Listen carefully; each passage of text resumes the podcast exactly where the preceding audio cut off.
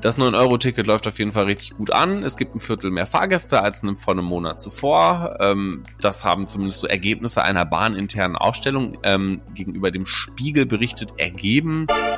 Und jetzt wiederhole ich nochmal, weil es ja allen so schlecht geht, sollen die Arbeitnehmer mehr Überstunden machen beziehungsweise zwei Stunden mehr pro Woche arbeiten.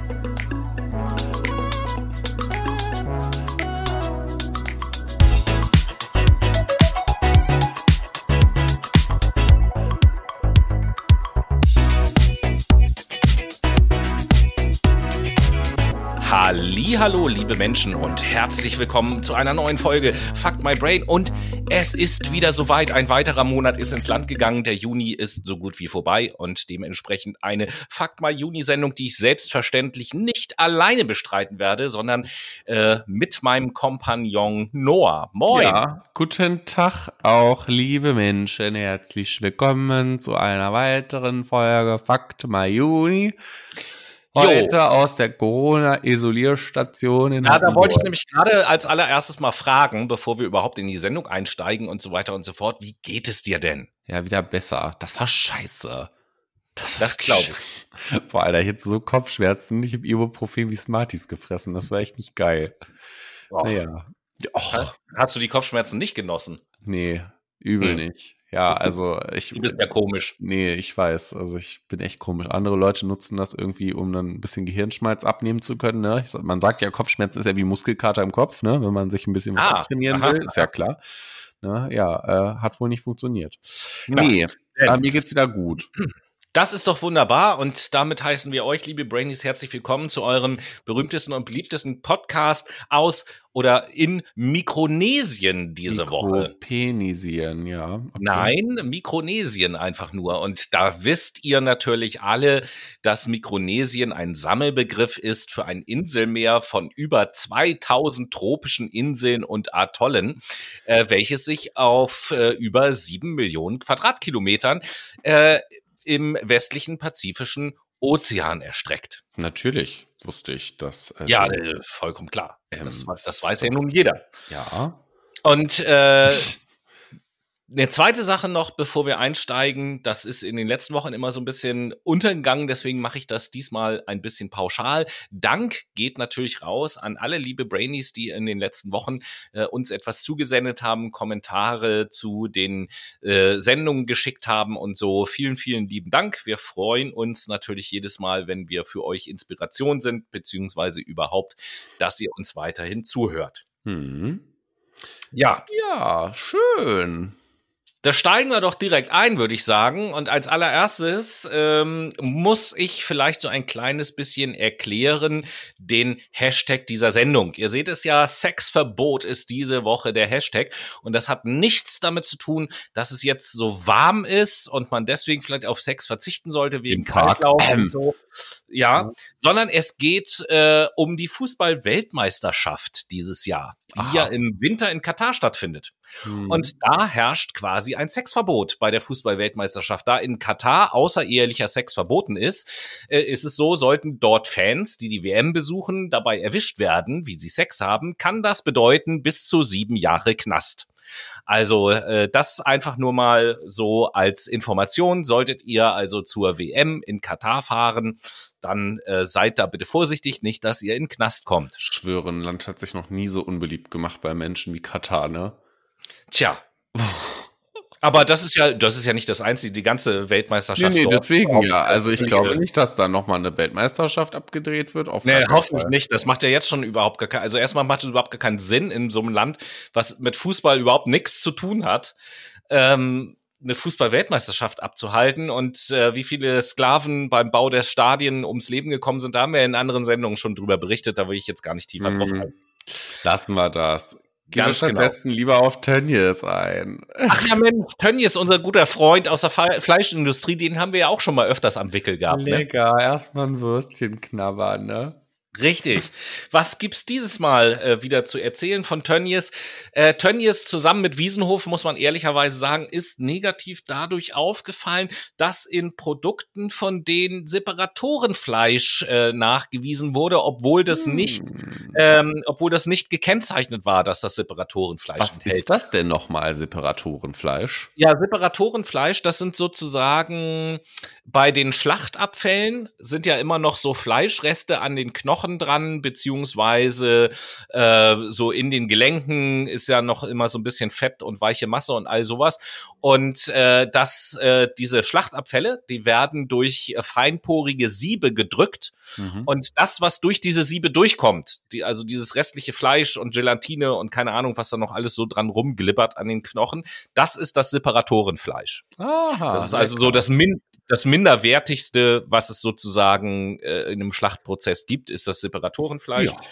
Und äh, das muss halt gekennzeichnet werden, wenn das in Produkten drin ist. Und das hat wohl Tönnies, seien wir mal freundlich, weil es noch keine Urteile gibt, das hat wohl Tönnies aus Versehen vergessen. Ja, ich würde mal sagen, der Rest vom Fest, das ist das, was Tönnies auch einfach widerspiegelt. Schön, im Übrigen, ähm, wenn ihr euren schöne Mortadella oder Linoa-Wurst abgepackt bei Lidl für neunundneunzig Cent kauft, das ist alles Separatorenfleisch. Lecker. Genau. Jam, jam, jam. Das nur mal so als kurze Meldung von unserem befreundeten Schlachtbetrieb Tönnies. Ja, bleiben wir aber beim Buchstaben T und dann können wir auch direkt mal rüber swipen zu unserem Boy Elon, Elon Musk. Und, oh yeah. Äh, Tesla. Ja, ganz genau. Ähm, Es, es, was heißt, wiederholt sich alles? Also wir haben ja auch über Elon Musk und über Tesla haben wir auch in verschiedenen Sendungen immer schon mal geredet. Und ein Streitthema war ja auch diese äh, neue Gigafactory in Brandenburg, in Grünheide bei ja. Berlin. Ne, da hatten wir ja auch schon mal drüber berichtet, dass die ja in aller Eile hochgezogen wurde, obwohl noch gar keine Baugenehmigung vorlag. Und dann gab es da ja auch mal irgendwie so Umweltprobleme wegen Wasserschutzgebiet äh, und so. Hoppala. Hoppala. Ja, ähm, jetzt hat Elon Musk gesagt, dass seine neuen Fabriken, einmal die in Brandenburg, aber auch die in äh, Texas, dass die Milliardenverluste einfahren und ja. Äh, ja Geldverbrennungsöfen sind. Und er kündigt Stellenstreichungen an in diesen Fabriken, wo man sich natürlich überhaupt dann fragen soll, warum hat er die denn überhaupt gebaut? Aber äh, was natürlich auch noch im Zusammenhang steht mit äh, Lieferkettenproblemen, Stichwort China und Corona-Lockdown und diesen ganzen Geschichten. Und äh, da viele Rohstoffe, viele Werkzeuge gar nicht in den Fabriken ankommen. Und deswegen können die Fabriken eben halt nicht so arbeiten, wie der Elon sich das vorgestellt hat. Ja. Das kommt, das kommt davon, wenn man nur sehr kurzfristig denkt, glaube ich. Das dachte ich mir nämlich auch gerade, ne? Also disruptiv und innovativ denken, schön, aber dann auch bitte mit Strategie. Nicht? Ja, das sollte so sein, auf jeden Fall. So, mal gucken, wie es da so weitergeht, äh, aber mir rang das ein kleines Schmunzeln ab, als ich es gelesen habe. Ja. Und wenn ihr nicht mit einem Tesla rumfahren könnt, weil ihr keine vierzigtausend mal eben kurz aus eurer Jackentasche zücken könnt, dann kauft ihr euch einfach das neun Euro Ticket. Das gilt ja nämlich Ach. für den Juni, Juli und August. Mhm. Ja, der Bahnverkehr ist am Pfingstwochenende im Übrigen in diesem Monat aufgrund des neun Euro Tickets aus allen Nähten geplatzt. Also konkret meine ich damit, dass die Bahn viele Störungs ja viel störungsanfälliger war als gewöhnlich. So hunderte Züge waren zum Beispiel an diesem Wochenende hoch ausgelastet, was im Bahnnetz eigentlich immer für Probleme sorgen würde. Und das hat es auch getan. Naja, insgesamt gab es nämlich pro Tag so rund siebenhundert Meldungen von Überlastungen, Problemen mit Passagieren oder Störungen an den Einsatzzentralen. Grundsätzlich ist das mehr als signifikant an einem durchschnittlichen Wochenende und auch überdurchschnittlich signifikant als einem, an einem Pfingstwochenende vor Corona. Hey, ja, was vor allen Dingen auffiel, war der erhöhte Personal- und Zeitaufwand. Viele Reisende waren unterwegs, die natürlich wenig Bahnerfahrung hatten und ähm, sich nicht an den Bahnstiegen auskannten, dementsprechend mehr Hilfe benötigten. Andere sind auch so lange keinen Zug mehr gefahren, dass sie nicht wussten, dass es keine F- also dass noch F F P zwei Maskenpflicht besteht. Das hat natürlich auch immer wieder dafür gesorgt, dass irgendwelche Personaler dahin laufen mussten und denen helfen mussten, beziehungsweise die darauf hinweisen mussten. Ja, wie dem auch sei. Also Das neun Euro Ticket läuft auf jeden Fall richtig gut an. Es gibt ein Viertel mehr Fahrgäste als vor einem Monat zuvor. Das haben zumindest so Ergebnisse einer bahninternen Aufstellung gegenüber dem Spiegel berichtet ergeben. Und ähm, im Verhältnis zur Auslastung vor der Pandemie seien jedoch nur zehn Prozent mehr Passagiere unterwegs, hätte man gar nicht gedacht. Naja, so ist das auf jeden Fall mit dem Bahnticket. Ähm, ein bisschen Chaos ist immer, also ich hier in Hamburg habe festgestellt, dass auf jeden Fall voll das Chaos herrscht, vor allen Dingen mit den ganzen Menschen, die am Wochenende zur Ostsee fahren wollen. Alter, diese Züge sind so voll. Oh, Abfuck. Ähm, ja, aber ey, dafür lohnt sich das äh, neun Euro Ticket für alle Leute, die Kleinverdiener sind und äh, auch ja so ein bisschen vielleicht den Ö P N V stärken wollen. Im Übrigen, mittlerweile wurde das neun Euro Ticket circa sechzehn Millionen Mal verkauft, was Oha. eigentlich ein Kassenschlager ist, nicht? Ja, auf jeden Fall. Und das, das zeigt ja, dass die Menschen das wollen. Ja, das ja? sehe ich genauso, du. So. Und äh, dementsprechend ist ja, ich meine, wir wir haben, glaube ich, auch ja vor Monaten oder so in Sendungen auch schon mal diskutiert, äh, dass der öffentliche, also zumindest der Ö P N V eigentlich kostenlos sein sollte. Und ähm, ja, vielleicht sollte man im Zuge der Verkehrswende überlegen, ob man so etwas wie ein neun Euro Ticket, ob das jetzt bei neun Euro bleibt, ne? Oder ob das zehn oder zwölf Euro sind. Da will ich ja jetzt nicht drüber diskutieren, aber grundsätzlich so ein günstiges Ticket, mit dem ich eben halt äh, alles benutzen kann, so wie das neun Euro Ticket funktioniert, wäre doch mal interessant, ob man nicht so etwas dauerhaft anbieten sollte. Ich glaube, der Preis von, weiß ich nicht, achtzig Euro oder so, das ist ja jetzt gerade so im Durchschnitt, sag ich mal, ähm, der Preis eines Monatstickets. Jetzt hier in Hamburg oder wenn ich in meine Heimat schaue beispielsweise, wenn man das ausweiten würde, dass das deutschlandweit gehen würde. Ja, oder guck mal, dieses neun... Das alleine wird schon voll viel bringen. Dieses neun Euro Ticket, das ist gilt ja für drei Monate. Hm. So, jetzt kann ich ja hingehen nee, und sagen... pro Monat. Das ist ein Monat, das gilt nicht drei Monate lang. Also ich muss dir das jeden Monat nochmal neu kaufen. Ich gucke jetzt gerade mal in meine H V V App. Ich habe mir nämlich gerade ein neun Euro Ticket gekauft. Ja. Und guck jetzt gerade mal auf mein Ticket. So. Ähm, und da steht. Da, da, da, da, da, da ist es. Äh, ah ja, okay, alles klar, genau. neun Euro pro Monat. Und wenn ich, wenn ich jetzt, wenn ich jetzt beispielsweise sage, meine Güte, ja, neun Euro pro Monat ist jetzt sehr günstig und das kostet natürlich auch viel Steuergeld, das zu finanzieren, dann erhöhe ich halt diesen Preis, aber auf, weiß nicht, zum Beispiel auf fünfzehn Euro oder sowas, wo ich eben sage, das ist immer noch so ein Preis, wo ganz viele Leute sich das leisten können und wahrscheinlich auch leisten wollen.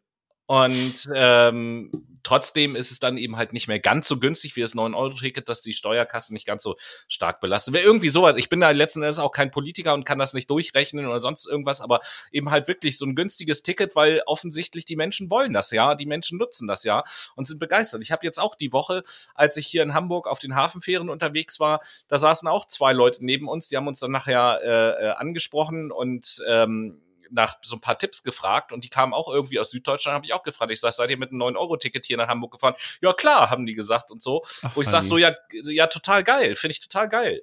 Ja, das so, ist doch das, super. Also ich finde, das ist auch eine ich mein, grandiose die, Idee. Die Lufthansa, die Lufthansa streicht diesen Sommer sowieso wieder zweitausendzweihundert Flüge, habe ich jetzt gerade gesehen. So, dann gebt doch den Leuten dauerhaft solche Tickets, damit die dann ihren Urlaub in Deutschland verbringen und mit äh, dem Regionalverkehr durch die Gegend. Ja, da hast du aber die Rechnung mit äh, der Aktiengesellschaft Deutsche Bahn nicht gemacht. Das ist das Problem.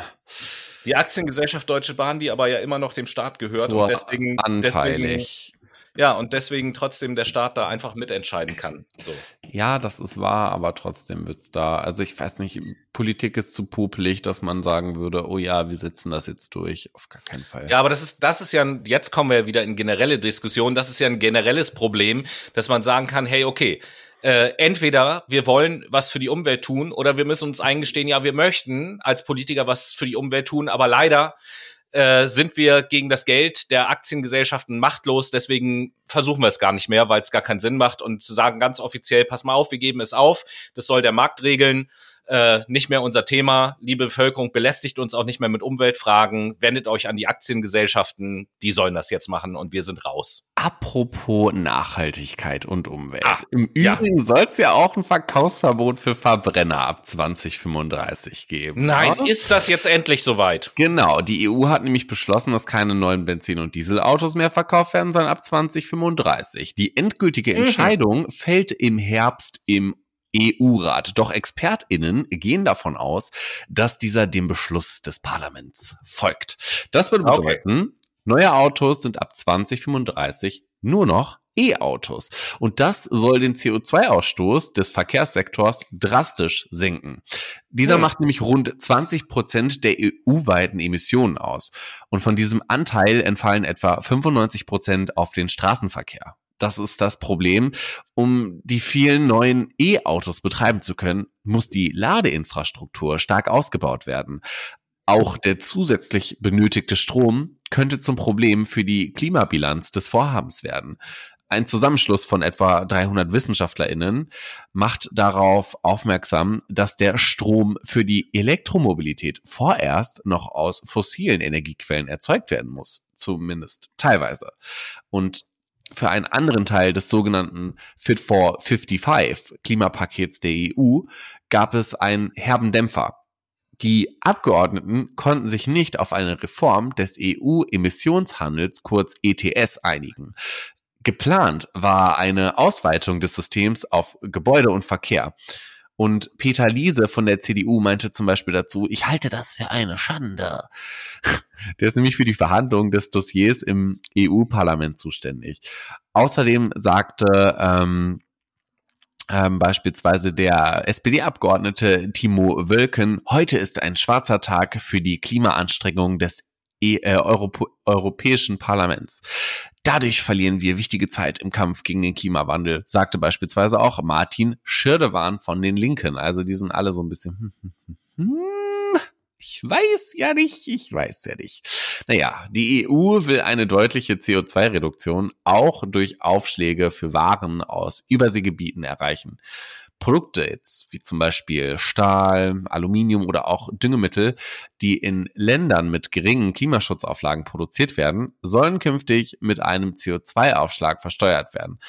Außerdem plant auch die E U, die Aufforstung und ähnliche Maßnahmen künftig, und dadurch sollen künftig mehr C O zwei, äh, soll künftig mehr C O zwei aufgefangen werden, umgewandelt und auch gespeichert werden.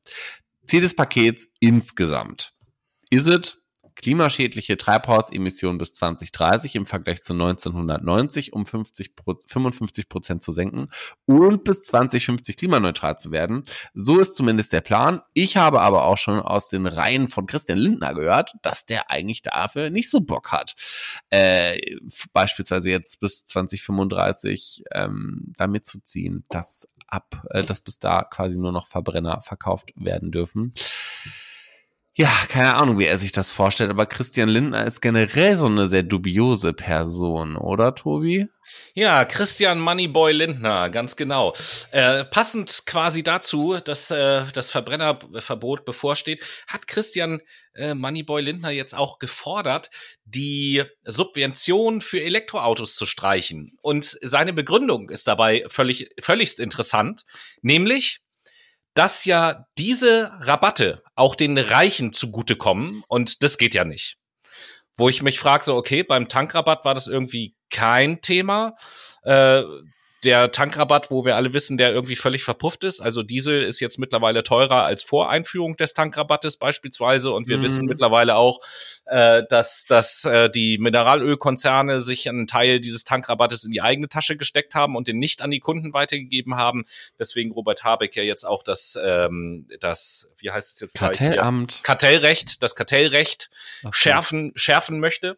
So, aber ja, da sagt Christian Lindner, äh, diese Rabatte kämen auch den Reichen zugute, und äh, deswegen gehört das abgeschafft, wo ich mir auch denke, so ja geil, Verbrennerverbot auf der einen Seite, Elektroautos werden dann wieder so teuer, dass sich die keiner leisten kann, so hä, was soll das denn? Ich verstehe den auch nicht, der ist auch super, ich finde den anstrengend. Ja, anstrengend ist da noch ein harmloser Ausdruck. Ja, ach, der, das ist einfach so dieses, ich möchte auch Politik für die untere Gesellschaft machen, aber macht's nicht. Also der denkt doch nur von zwölf bis Mittag und am besten im Mittelstands- und im oberen Segment. Ja, nicht jeder ab- ist Mittelständler und oberes Segment. Apropos, apropos, das äh, hängt ja auch so mit unserer Arbeitskraft zusammen und so weiter und so fort. Und da gab's ja auch, gibt's ja jetzt im Moment auch eine interessante Diskussion. Ich glaube, da hast du was zum oh. Thema äh, zum Thema Arbeitszeit mitgebracht und da bringe ich dann danach Christian Lindner auch nochmal ins Spiel. Was hast du ja, denn dazu mitgebracht? Um gegen den zunehmenden Mangel an Arbeitskräften vorzugehen, schlägt der Präsident mhm. des Bundesverbands der deutschen Industrie, kurz B D I, der heißt Russwurm, vor, die Wochenarbeitszeit zu verlängern.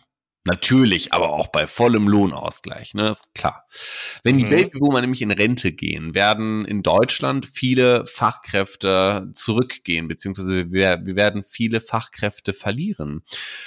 Er sagte, eine zweiundvierzig-Stunden-Woche wäre sicherlich leichter umzusetzen als eine allgemeine Einführung der Rente mit siebzig. Zuvor hatte sich schon der Wirtschaftsforscher Michael Hüter vom Arbeitgebernahen Institut der Deutschen Wirtschaft, kurz I W, für eine solche Verlängerung der Arbeitszeit ausgesprochen. Widerspruch kam allerdings von den Gewerkschaften. D G B-Vorständin Anja Piel erklärte, längere Arbeitszeiten, egal ob innerhalb der Woche oder am Wochenende des Erwerbslebenden, seien bloß billige Scheinlösungen für die Alterssicherung. Verdi ergänzt das zum Beispiel auf Twitter.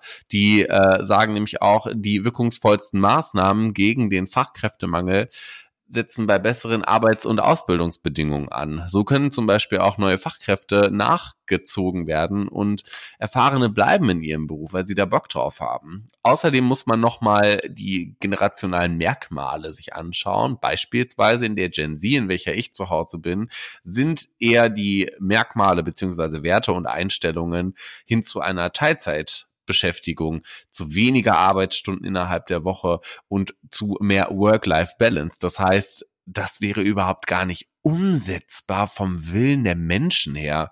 Also es ist auch wieder nur so ein willkürliches, ich klebe mein Heftpflaster auf die Wunde, um irgendwie die Wunde vom Bluten st- ja, stillen zu können, anstatt langfristig darüber nachzudenken, dass wir ein neues Rentensystem brauchen. Richard David Precht hat dazu beispielsweise gesagt, er findet es ziemlich trotzig, dass jetzt so eine Maßnahme ergriffen wird, anstatt dass eine langfristige Lösung für ein neues Rentensystem geschaffen wird, beziehungsweise gesucht wird. Wo er recht hat, hat er recht.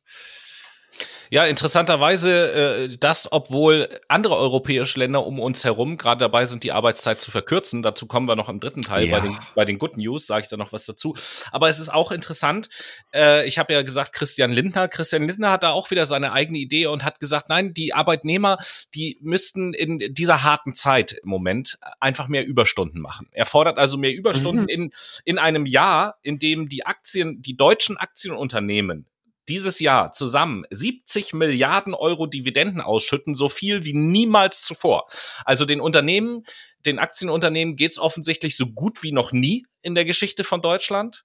Und Politiker fordern oder solche Vertreter fordern, die Wochenarbeitszeit zu verlängern oder dass Arbeitnehmer mehr Überstunden machen sollen, äh, damit die Last gleichmäßig verteilt wird. Hä? Warum gibt's keine Dividendensteuer? Haben wir mal darüber nachgedacht? Ja. Und da sind wir schon bei einem sehr guten Thema. Ähm, das werde ich diese Woche auch mal in unserer Story posten. Es gibt nämlich eine schöne Übersicht äh, über so die sechs oder sechs der reichsten Menschen Deutschlands, die denen natürlich auch Unternehmen gehören. Hm. Und äh, da kann ich gerade mal aufzeigen, quasi, wie deren Vermögen in der letzten Zeit gewachsen ist. Letzte Zeit meine ich März zweitausendeinundzwanzig im Vergleich mit Februar zweitausendzweiundzwanzig. Ja, also im äh, mhm. innerhalb von einem Jahr. Fangen wir mal an mit dem letzten Platz in diesem Top-Six-Ranking. Es geht um Theo Albrecht Junior und seine Familie, also dem, ähm, dem der Aldi Nord gehört. Ja. Der besaß im März zweitausendeinundzwanzig ein Vermögen von fünfzehn Komma acht Milliarden ähm, Euro und jetzt dieses Jahr äh, im Februar waren es neunzehn Komma eins Milliarden. Das ist ein Plus von drei Komma drei Milliarden in einem Jahr. Äh, Stefan Quandt, die eine Hälfte von B M W sozusagen von neunzehn Komma fünf Milliarden auf zweiundzwanzig Komma eins Milliarden, das ist ein Plus von zwei Komma sechs Milliarden. Susanne Klatten von vierundzwanzig Komma drei auf fünfundzwanzig Komma vier Milliarden ist auch ein Plus von eins Komma eins Milliarden. Wer ist die? Auch B M W. Ah, okay. Dann Klaus-Michael Kühne, hier in Hamburg, von Kühne und Nagel, fünfundzwanzig Komma zwei Milliarden auf einunddreißig Komma acht Milliarden, das ist ein Plus von sechs Komma sechs Milliarden innerhalb von einem Jahr. Dann Beate Heister und Karl Albrecht Junior, das sind die, die Aldi Süd gehört, dreiunddreißig Milliarden zweitausendeinundzwanzig und siebenunddreißig Komma drei Milliarden dieses Jahr, das ist ein Plus von vier Komma drei Milliarden. Und der Spitzenreiter ist Dieter Schwarz, dem Lidl gehört. Äh, im März zweitausendeinundzwanzig einunddreißig Milliarden Euro Privatvermögen, im Februar zweiundzwanzig siebenundvierzig Komma sieben Milliarden Euro Privatvermögen. Das ist ein Plus von sechzehn Komma sieben Milliarden Euro in einem Jahr. Und jetzt wiederhole ich nochmal, weil es ja allen so schlecht geht, sollen die Arbeitnehmer mehr Überstunden machen, beziehungsweise zwei Stunden mehr pro Woche arbeiten. Ähm, ja, verstehe ich nicht. Ich auch nicht. Und damit wir jetzt mal alle unseren Adrenalin- und Cortisolhaushalt in unserem Gehirn runterfahren können, gibt es jetzt eine Runde Late mit Scheido Playlist. Jawohl.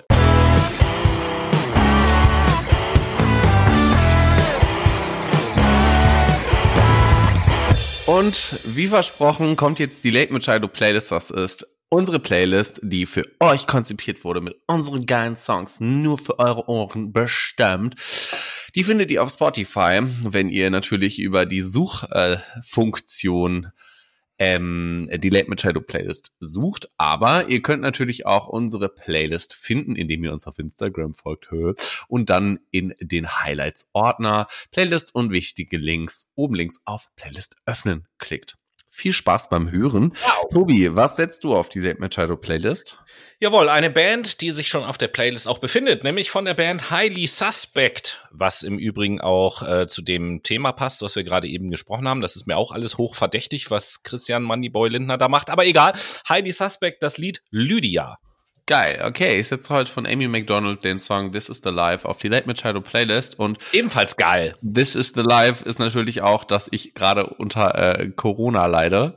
Mhm. Ähm, und in diesem Zug gab es eine kurze Meldung zu den Stoffmasken, die damals äh, jeder getragen hat, weil er sich die ja selber gebastelt hat. Es hieß die sogenannten...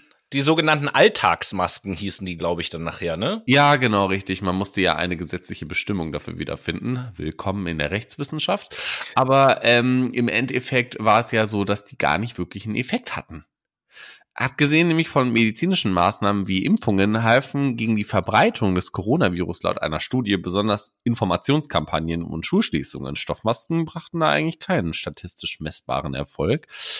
Also, laut dieser Datenerhebung des Instituts für Weltwirtschaft in Kiel, I F W heißen die, senken Informationskampagnen die Reproduktionszahl und damit auch die Anzahl an Menschen, die eine infizierte Person im Durchschnitt ansteckt, um null Komma fünfunddreißig.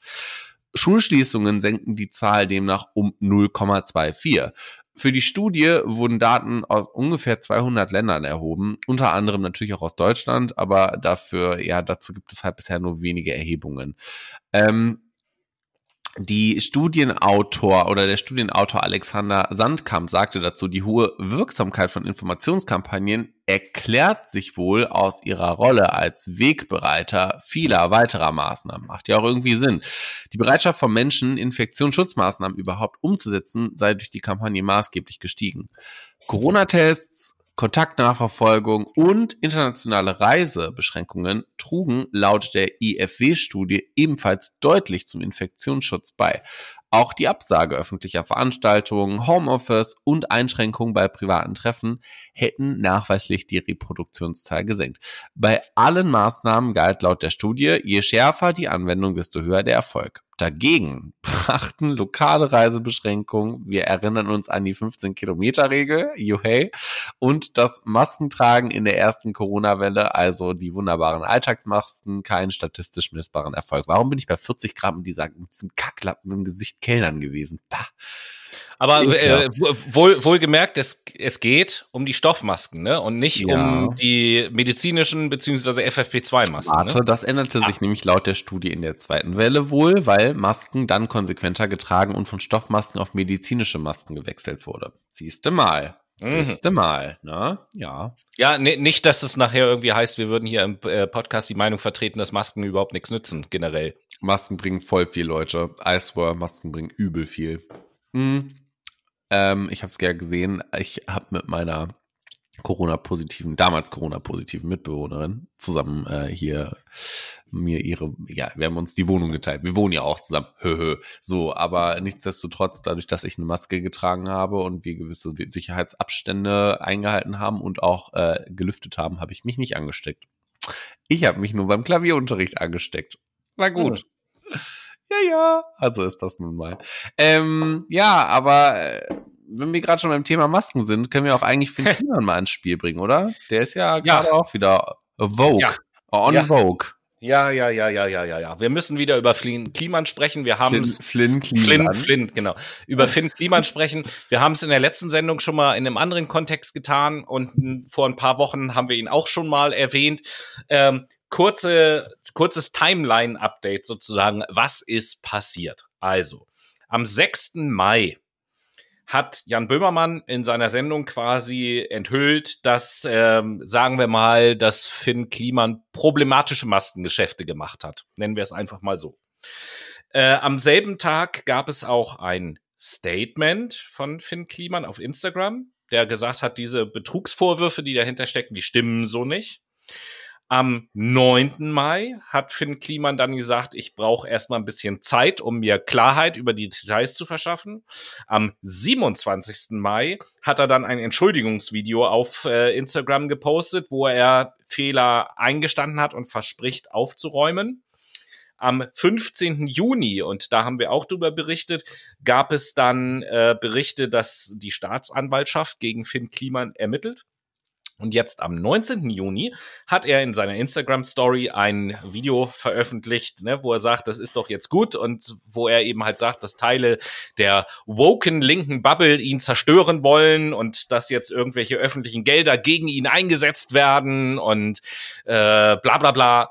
Und jetzt kommt sogar noch hinzu, das ist jetzt neu, dass er in der Vergangenheit auch so Online-Auktionen, Online-Kunstauktionen gemacht hat und äh, Lieder von ihm selbst als N F Ts verkaufen wollte. Und da gab es wohl Ungereimtheiten, weil auf der Plattform, wo die Leute bieten konnten, waren für die Auktion gewisse Endzeiten definiert. Um zwanzig Uhr sollten die immer jeweils enden.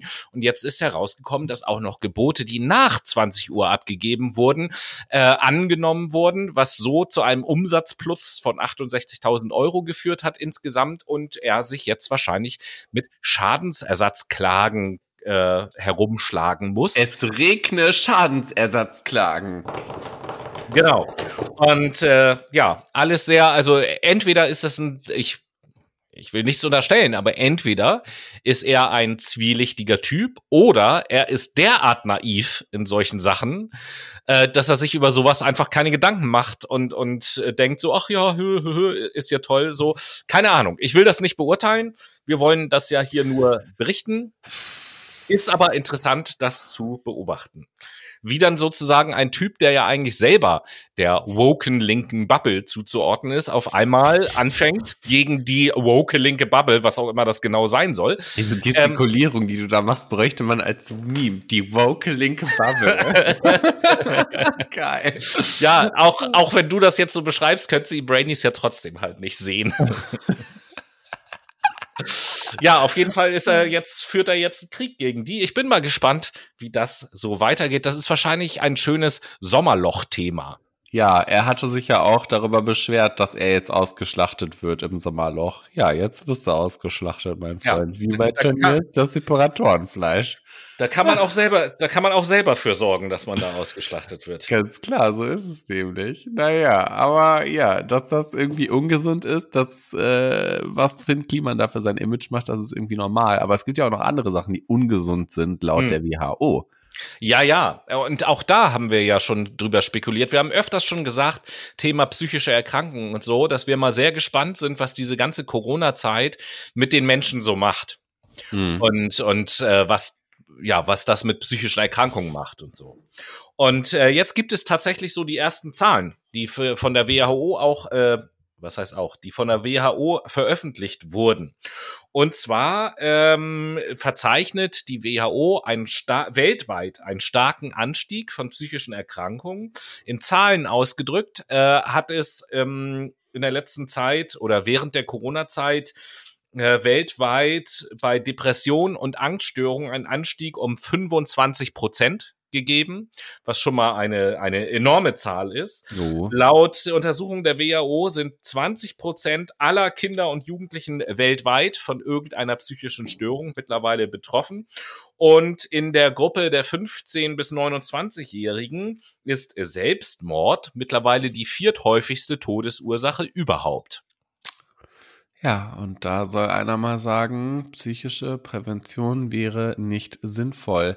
Das kritisiere ich aber auch schon immer am System. Warum es, weiß nicht, warum wird Geld ausgegeben, um die Menschen mit Anxiolytika oder Serotonin-Wiederaufnahmehemmer oder weiß ich nicht was zuzuballern, damit die Depressionen weggehen oder die Angststörung, anstatt einfach mal mehr Therapieplätze in Deutschland zu finanzieren. Ja, ist ja nicht wir, so, dass sich das preislich mehr lohnen würde. Weil wir genug Tabletten haben, aber nicht genug Therapeuten. Das weiß ich gar nicht. Das wird ja auch immer kritisiert. Es gibt ja ausreichend Therapeuten. Meint man zumindest. Ja, ich die bezweifle Frage ist, die Frage ist, ob die alle gut sind. Ja, beziehungsweise äh, ne, von Krankenkassen anerkannt und bla bla bla, so, solche Therapeuten. Ja, ja, das, ne? Genau, das meine ich, das meine ich zum Beispiel nicht. Ich meine alle Therapeuten, die in Deutschland ausgebildet sind und beispielsweise ja, ich, keinen kassenärztlichen Sitz haben, so, aufgrund und ich meine, dessen. Ich meine natürlich Therapeuten mit kassenärztlichem Sitz gibt es nicht genug, offensichtlich. Genau, das ist klar. hundert Prozent Das hatten wir ja, glaube ich, auch schon mal als extra Thema irgendwann in der Sendung. Ja, ne? Deswegen ist es sinnvoll weiterhin äh, von der G K V, dass man die ganzen kassenärztlichen Sitze einfach mal ein bisschen äh, ausweitet, weil das, ich glaube, aus neunzehnhundertachtundneunzig die Rechnung ist oder neunzehnhundertneunzig, ich weiß es gar nicht genau, ich glaube achtundneunzig, da hat sich mal jemand Gedanken drum gemacht und meinte so, ja, das reicht jetzt, so, mehr muss hier nicht sein. Naja, Bullshit ist das auf jeden Fall. Äh, auf einen Therapieplatz wartet man im Durchschnitt mittlerweile acht Monate. Na juhu. Also ich sag's mal so, ne, wenn du Suizidgedanken hast, da ist der Tod auf jeden Fall schneller. Äh. Ja. Da kann man mal von ausgehen. Ja, traurig, traurig, traurig. Traurig, ähm, aber naja. Aber weiterhin traurig. Nicht das Einzige, was steigt, ne? Nee, weiterhin traurig sind auch die Lebensmittelpreise, nicht wahr? Ja, das ist nämlich wahr. Bei den gestiegenen Lebensmittelpreisen im Supermarkt ist aus Sicht der LandwirtInnen vorerst keine Entspannung zu erwarten. Beispielsweise sagte der Bauernpräsident Joachim Ruckwied der deutschen Presseagentur, wir Bauern haben massiv gestiegene Kosten. Daher bräuchten BäuerInnen auch auf der anderen Seite entsprechende Preise, um weiter wirtschaften zu können. Höhere Preise in den Supermärkten kämen zudem nur in Teilen bei den LandwirtInnen an, was echt scheiße ist, denn Preissteigerungen ergeben sich unter anderem auch für höhere Ausgaben für Diesel, Strom, Gas, Futter, Düngemittel, also all das, was eigentlich dazu gehört, um quasi, ja, anpflanzen zu können und ernten zu können. Ähm, genauso wurden Preissteigerungen teilweise auch durch den Ukraine-Krieg verstärkt. Und zu guter Letzt darf man die Inflation nicht außer Acht lassen, die für eine generelle Preiserhöhung sorgt. So, im äh, Mai lagen die Verbrauchspreise nach vorläufigen Daten des Statistischen Bundesamts insgesamt um sieben Komma neun Prozent auf dem Niveau des Vorjahresmonats. Für Energie war demnach achtunddreißig Komma drei Prozent mehr zu zahlen als vor Jahresfrist. Lebensmittel verteuerten sich um elf Komma eins Prozent. Und da soll mir einer mal sagen, das soll irgendwann jemand bezahlen können? Also das ist nicht mehr normal, wie teuer das eigentlich alles geworden ist. Und eigentlich ist es ja gar nicht so schlimm. Das ist es ja. Also Energie wird ja, so wie ich das jetzt verstanden habe, sind die Energiepreise eigentlich wieder normal. Aber die ganzen Konzerne stecken sich da ja ganz viel in die Tasche, so nach dem Motto. Genauso sieht es halt auch bei den Lebensmitteln aus. Also, weiß nicht, finde ich schlimm. Naja, aber ja. das äh, hat zur Folge, dass das Kaufverhalten steigt. Fand ich ganz interessant, habe ich auch einen Artikel gefunden, nach einer repräsentativen Online-Erhebung im Auftrag des Deutschen Instituts für Lebensmitteltechnik, kurz D I L, und der Landesinitiative Energiewirtschaft Niedersachsen dominieren die steigenden Preise und die Sorge vor einer Lebensmittelknappheit das Kaufverhalten der deutschen VerbraucherInnen. Nach dieser Umfrage gaben achtundsechzig Prozent an, bei Lebensmitteln momentan besonders auf Sonderangebote zu achten, beziehungsweise achtundfünfzig Prozent achten in der jetzigen Zeit darauf, günstige Lebensmittel einzukaufen. Das führt in Richtung der Nachhaltigkeit zu übelsten Problemen. War Nachhaltigkeit nämlich während der Corona-Pandemie für viele Menschen noch besonders wichtig gewesen, so rücken diese jetzt, oder besser gesagt Klima- und Umweltschutzaspekte, nun für einen Teil der VerbraucherInnen offenbar sehr stark in den Hintergrund. Der Fokus liegt also mehrheitlich darauf, einen schmalen Taler auszugeben. Rund siebzig Prozent der Befragten äußerten, dass sie seit dem Ukraine-Krieg mehr Geld für Lebensmittel ausgeben. Rund vierundzwanzig Prozent gaben an, gleich viel Geld wie vor Kriegsbeginn für Essen auszugeben. Der Umfrage zufolge sind fast achtzig Prozent der Befragten besorgt wegen möglicher Lebensmittelknappheiten. Mehr als die Hälfte halte in nächster Zeit Einschränkungen bei Speiseölen, siebenundsechzig Prozent, und bei Grundnahrungsmitteln wie Mehl, Zucker und Nudeln, achtundfünfzig Prozent in dem Fall, oder bei Brot und Backwaren, sechsunddreißig Prozent für wahrscheinlich. Hm, weiß ich nicht, sehe ich jetzt zum Beispiel nicht so, bei Speiseölen zum Beispiel. Ja, das merke ich auch jetzt gerade. Alle Leute bunkern Öl. Immer noch. Das ist so weird. Außer, mhm. außer man ist im richtigen Stadtteil, ne, Tobi? Da kriegt man dann Öl. Kein Kommentar. Ihr Reichen da drüben. ähm, naja, aber sowas wie Mehl. Also ich muss sagen, in meinem Penny vor der Haustür finde ich auch kein Mehl mehr. Schon seit Monaten nicht. Das ist so super, das ist einfach super weird. Wenn ich in Edeka gehe, gibt es da aber Mehl, Zucker, gibt es en masse, Nudeln ist manchmal da, manchmal nicht. Das ist auch irgendwie ganz schräg.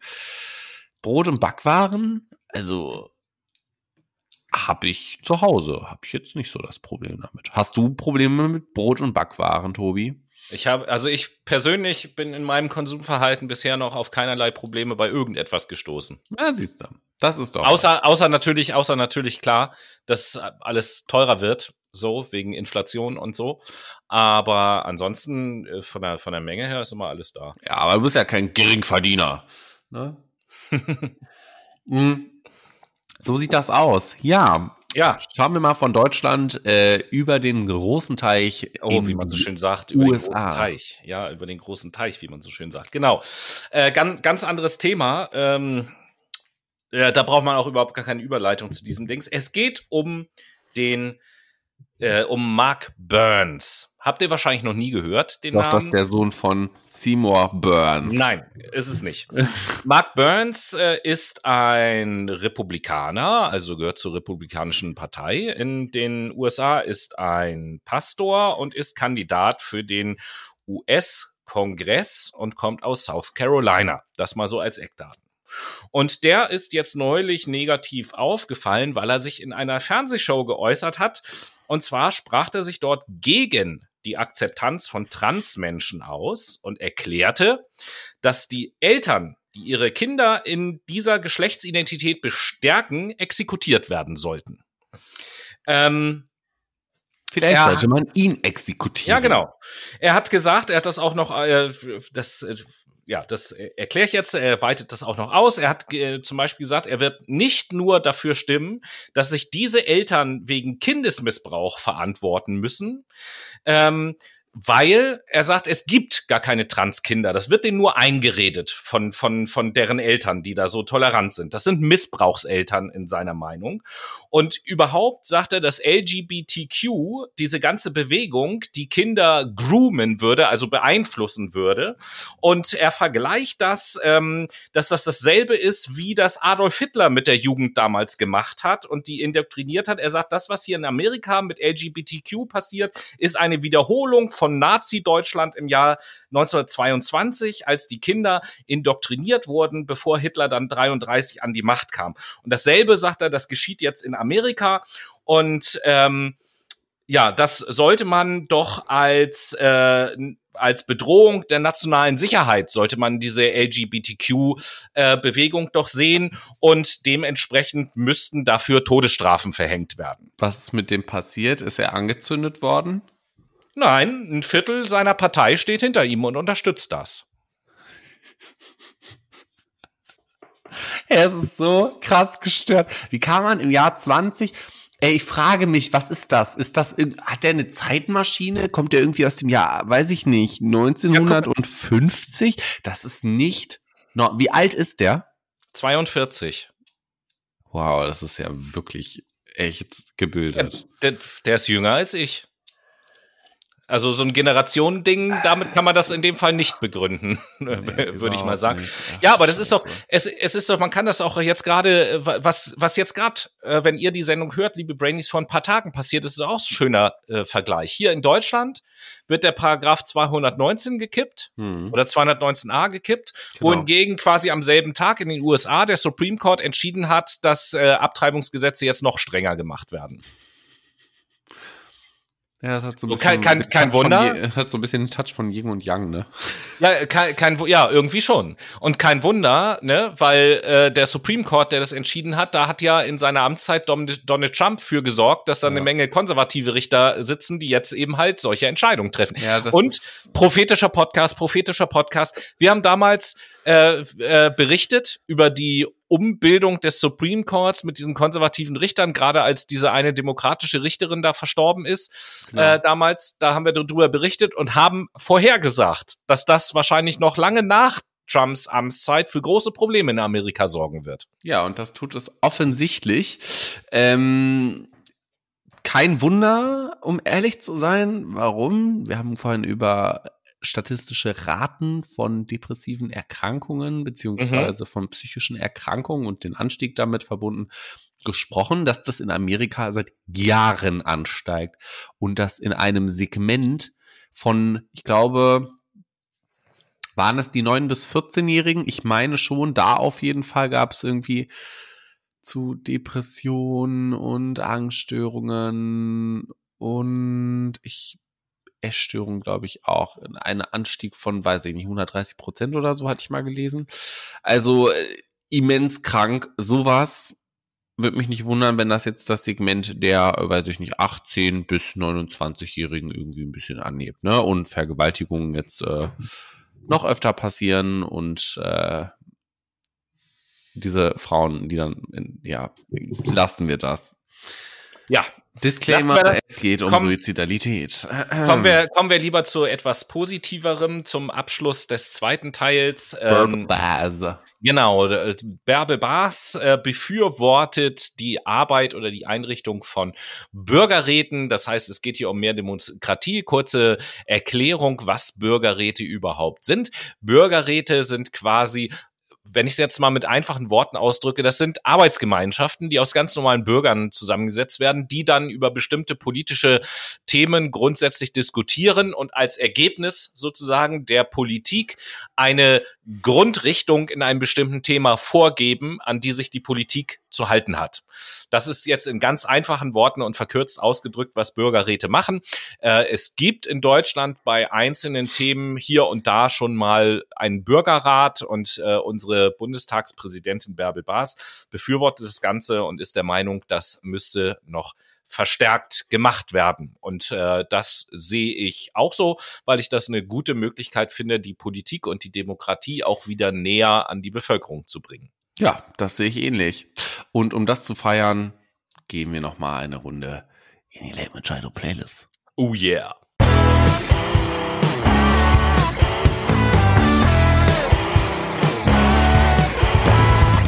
Und wie versprochen, ein zweites Mal die Late Machado Playlist. Und Tobi, du hast doch bestimmt heute den Song deines Herzens, den du auf die Late Machado Playlist setzt. Naja, es geht ja darum, äh, bei den ganzen negativen Nachrichten, die auch wir hier verbreiten, trotz alledem immer nach vorne zu gucken. Und deswegen setze ich von der Band Silverchair das Lied Tomorrow auf die Playlist. Nice. Heute kommt ein Song von, ähm, der mir empfohlen wurde von meiner Freundin Senna. Grüße gehen raus an dich, Girl. Grüße! Äh, von Reggie Beckton und Nana mit dem Song Call. Und wir wollen jetzt auch einen ja. kleinen Call machen, nämlich zur AfD-Infobox. Okay, das war Covid-Edition. Egal, aber wir sind, glaube ich, selten so gut gelaunt in die AfD-Infobox eingestiegen in dieser Sendung. Ja. Äh, denn dieser Monat war für die AfD durchaus ein bedeutender Monat, denn es hat der große AfD-Parteitag stattgefunden, wo ja ein neues Präsidium auch gewählt wurde. Das gleich mal vorausgesagt, Tino Kropalla und Alice Weidel bilden die neue Doppelspitze der AfD. Und ähm, ja, dieser Parteitag, wie soll ich das sagen, der ist jetzt nicht so ganz planmäßig abgelaufen. Ich glaube, so kann man das äh, sagen. Ne? Da gab es so ein paar Streitthemen, oder? Ja, also pff, nach einem langen Streit über die Außen- und Europapolitik wurde er abgebrochen. Ach nein. Bruch haben sechsundfünfzig Prozent der Delegierten gestimmt, gut vierundvierzig Prozent waren dagegen. Also die Mehrheit. Der Streit hatte sich nämlich an einer E U-kritischen Resolution unter dem Titel Europa neu denken entzündet.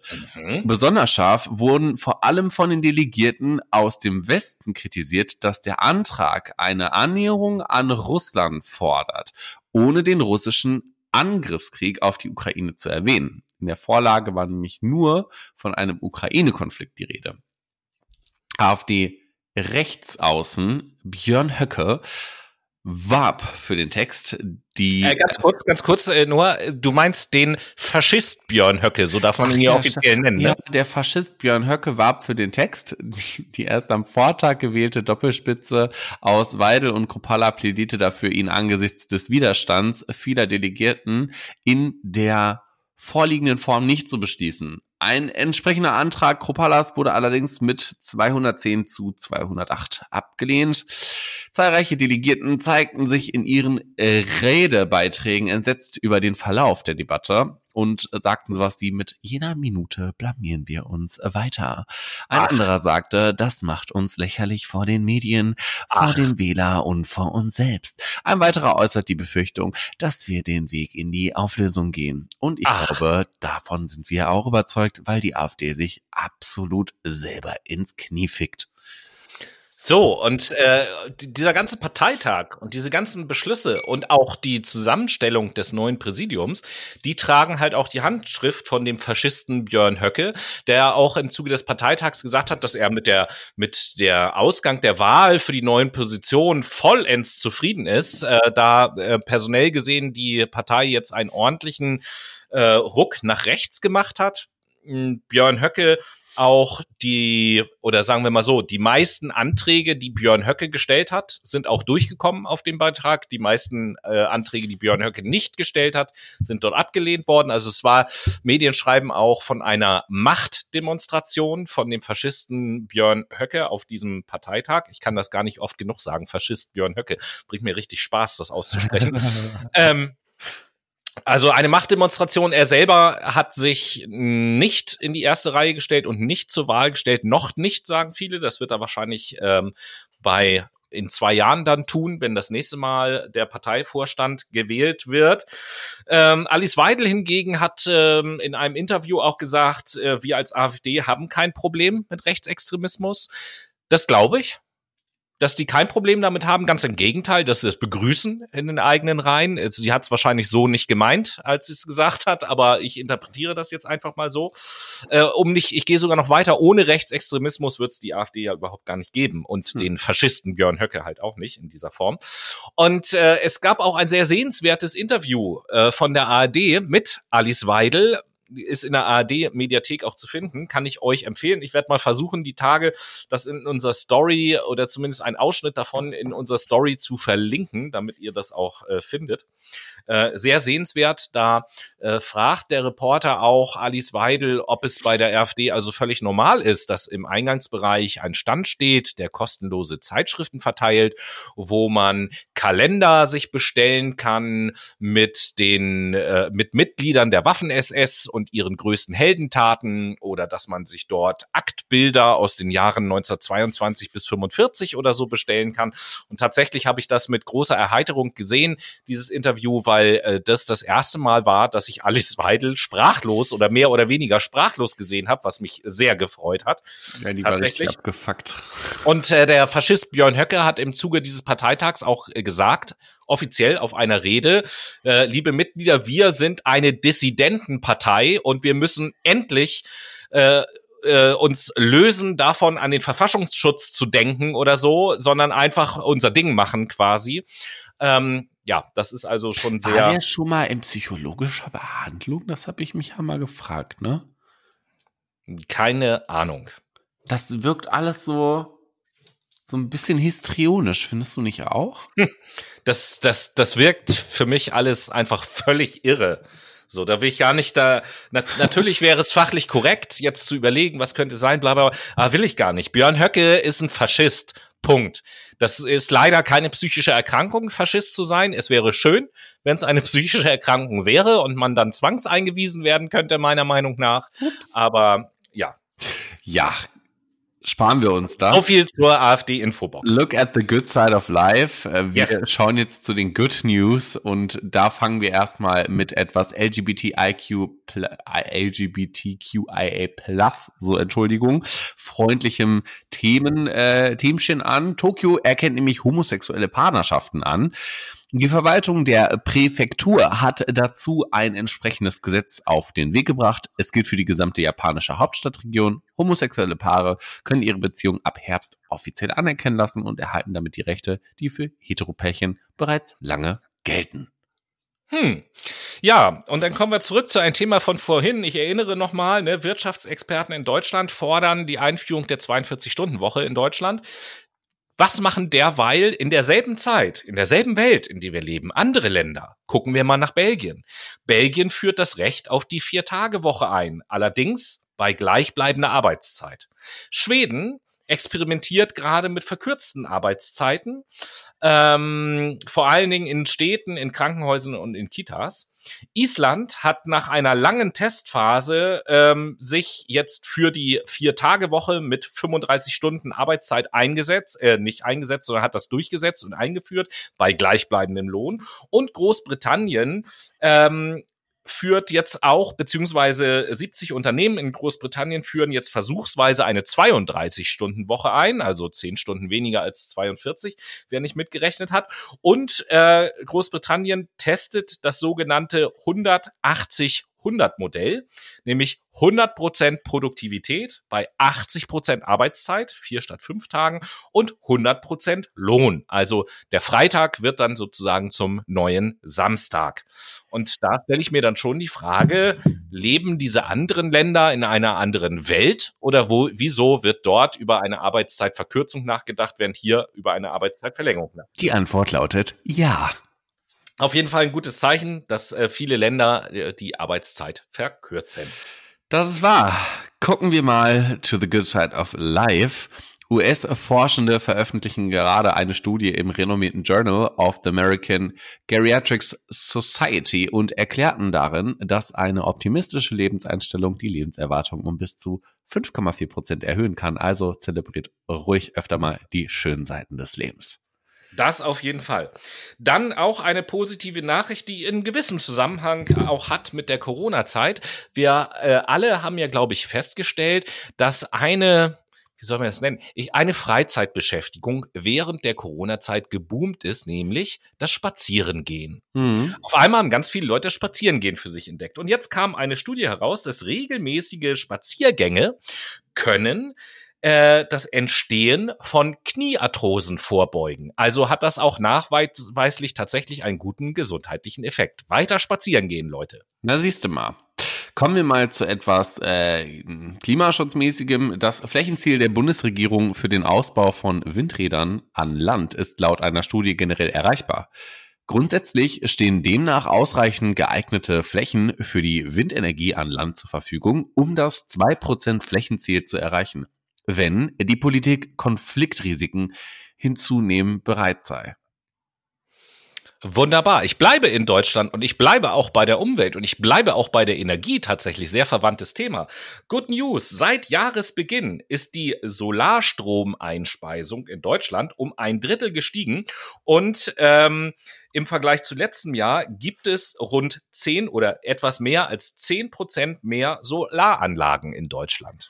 Auch etwas Positives. Geil, das waren die Good News für heute. Und ja, äh, ja damit sind wir eigentlich am Ende der Fast My Juni-Folge. Fast aufmerksame Zuhörer werden es gemerkt haben, im dritten Teil fehlte etwas. Die Verschwörungsvibes, die wir nicht äh, in klassischer Form in dieser Sendung mit drin haben, sondern ähm, es geht vielmehr um eine neue Verschwörungstheorie, die wir von Fuck My Brain euch näher bringen möchten. Für alle, die schon gesagt haben, das mit den Chemtrails und so, das kann doch alles irgendwie nicht stimmen, bieten wir euch eine neue Verschwörungstheorie an. Wir nennen sie die Staubsauger-Verschwörung. Und die Idee dahinter ist folgendes. Pass auf. Also, Staubsauger, das stimmt ja zweifelsohne, sind eine amerikanische Erfindung, die aber in Amerika überhaupt gar nicht angewendet wird. Die Amerikaner haben die Staubsauger nur in alle Welt exportiert. Und jetzt kommt's, warum das Ganze? Der Staub ist Teil der Erde. Das ist, glaube ich, auch vollkommen klar. Der steigt auf und fällt wieder hinab. Und nichts Schlimmes passiert. Aber wenn er ständig weggesaugt wird, dann wird die Erde immer kleiner. Bis auf Amerika, weil da machen die das ja nicht. Irgendwann sind Europa und die anderen Kontinente ganz flach und werden vom Meer überspült. Ja, nur Ozeane sind dann da und die U S A. Da sollte man vielleicht mal so ein bisschen drüber nachdenken und ähm, verbreitet das ruhig mal, liebe Leute. Also so Klimawandel, Meeresanstieg, das stimmt alles überhaupt gar nicht, sondern dadurch, dass wir so viele Staubsauger benutzen, saugen wir quasi selber die Erde weg, auf der wir wohnen. Die wird dann überspült und nur noch Amerika bleibt übrig und ge- denen gehört dann die ganze Welt. Smart. Ja. In diesem Sinn, meine lieben Freunde, bis nächste Woche. Macht's gut. Ciao. Ciao.